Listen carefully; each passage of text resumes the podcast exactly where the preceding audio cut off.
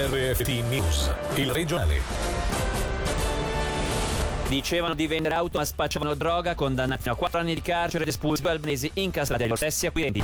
Giornata per i ticinesi tra gli incidenti con un bilancio di due feriti gravi. Commissione parlamentare di chiesta, nessun ufficiale maggioranza della commissione della gestione è favorevole alla sua istituzione.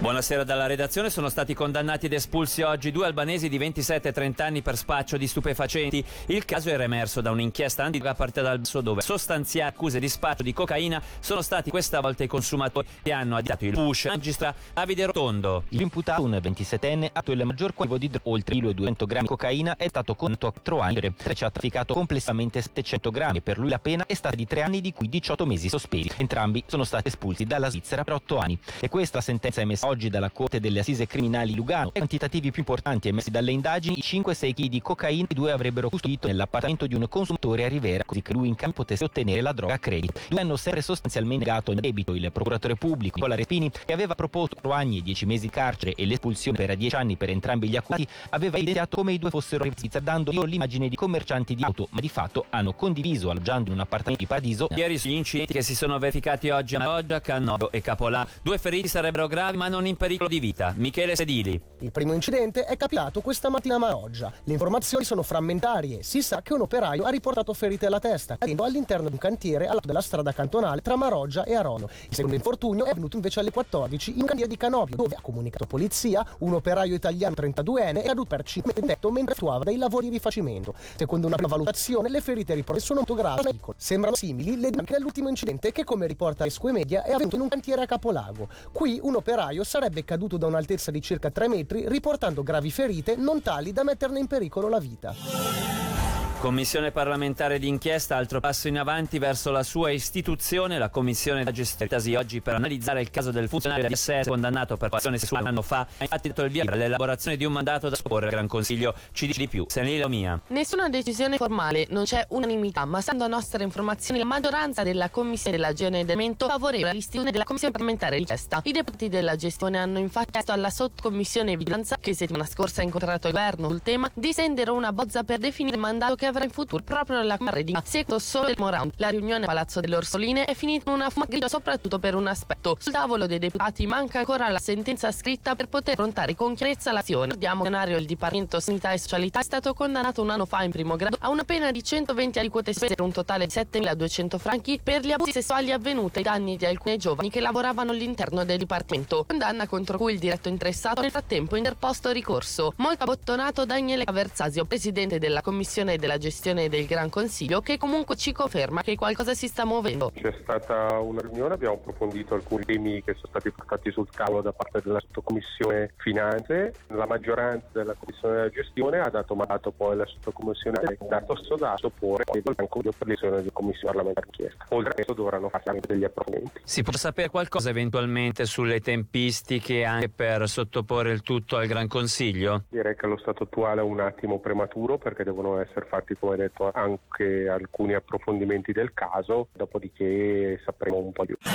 I lavoratori subiscono abusi salariali devono essere informati. Questo è il contenuto di un'iniziativa presentata da Di Pardifica Staccati, sostenuta da una delegazione del Gran Consiglio cinese, il Verde Marco Noi, leghista Stefano Tonini, di Giorgio Fogno e il capo ufficio dell'Ispettorato del Lavoro Gianluca Ghioni sono stati ascoltati dalla Commissione Economia e Tributi del Consiglio degli Stati, alla quale hanno illustrato la peculiarità del mercato del lavoro nel nostro cantone. Sentiamo Giorgio Fogno a microfono di Alessio Fonflue. Oggi fondamentalmente se un lavoratore riceve salario inferiore a quello stabilito dal contratto normale di lavoro dove vi è un salario minimo, l'ispettorato del lavoro interviene, sanziona il datore di lavoro, il lavoratore non è informato e quindi sono delle distorsioni tali che il lavoratore magari continua a percepire un salario inferiore nonostante sia stato sanzionato il suo datore di lavoro. Oppure, dopo lavoro andandosene, non recupera quanto lui fare. Chiediamo con questa modifica di legge che il datore di lavoro oggetto di un procedimento per salari illegali sia obbligato ad informare il lavoratore. È qualcosa di estremamente logico. Dopo queste misti per gli ulteriori nella modifica? Speriamo, nel senso che è sempre difficile capire quali sono le risposte che vengono da, da Berna. In questo devo dire la presentazione ha elencato dati e criticità, quindi adesso non ci resta che attendere stare nella sensibilità dei senatori. Salario, reddito e dignità sono le parole attorno ai quali sindaco Unia per il 2020. Tanti successi raggiunti nell'anno passato, le manifestazioni per la parità delle donne e per il clima, i casi denunciati, alcuni licenziamenti evitati e discussioni sui contratti collettivi più o meno soddisfacenti. Come ci dice il sindacalista Unia Igor Cima, per ottenere buoni risultati bisogna far fronte in primis con i dipendenti. L'obiettivo è rafforzare quello che è il contenuto dei contratti collettivi di lavoro e in particolare elevare il livello salariale e aumentare il potere d'acquisto delle lavoratrici e lavoratori di questo mese. Il contratto collettivo degli architetti breve giungerà a conclusione partendo dall'ascolto delle volontà e desideri degli architetti e degli ingegneri si è riuscito ad avere un contratto collettivo di buon livello attraverso un primo no a fronte di un altro esempio dove il risultato non è soddisfacente dove non tutti hanno ascoltato il punto di vista dei lavoratori, delle lavoratrici in particolare che erano contrarie a questo contratto collettivo nel settore della vendita perché era vuoto di contenuti e serviva soltanto ad aumentare ed estendere gli orari di apertura negozi. Dunque se si fosse veramente ascoltato ascoltato meglio, sarebbe dovuto tutti assieme dire di no e si sarebbe dovuto insistere maggiormente per avere oggi un contratto migliore, magari sottoscritto da tutti. Giornalista RAI, inviata in Medio Oriente, conduttrice televisiva. Sono solo alcuni dei ruoli per i quali si è distinta negli anni Maria Cuffaro. La giornalista sarà ospite domani al Teatro San Materno di Ascona a partire dalle 20.30 per una chiacchierata con il pubblico sulla sua esperienza e su come è cambiato il giornalismo oggi. L'abbiamo intervistata. La scelta che io feci sia quando mi sono travestita da Rom che quando ho fatto il documentario mettendomi nei panni di una prostituta era era capovolgere il punto di vista. Pensiamo che queste sono situazioni che non ci toccano, ma non ci medesimiamo mai devi avere questa esperienza per poter decifrare la notizia che poi leggerai in redazione. Maria Cuffaro sarà anche l'ospite del nostro approfondimento questa sera. L'intervista integrale andrà in onda tra pochissimo, subito dopo il regionale.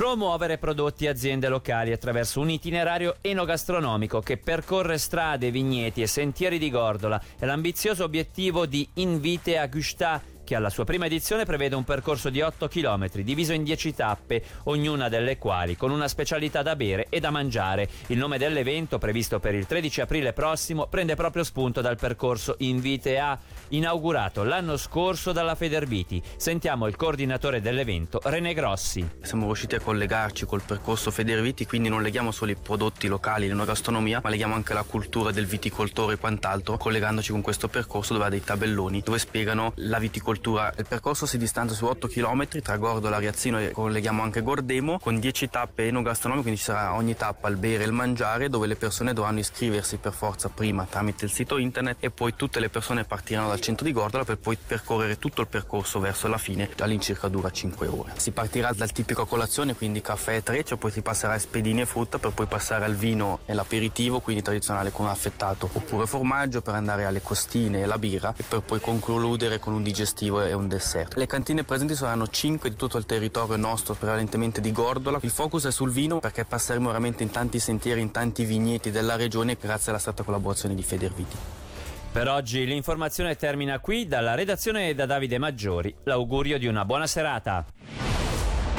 Il regionale di RFT, il podcast su www.radioticino.com.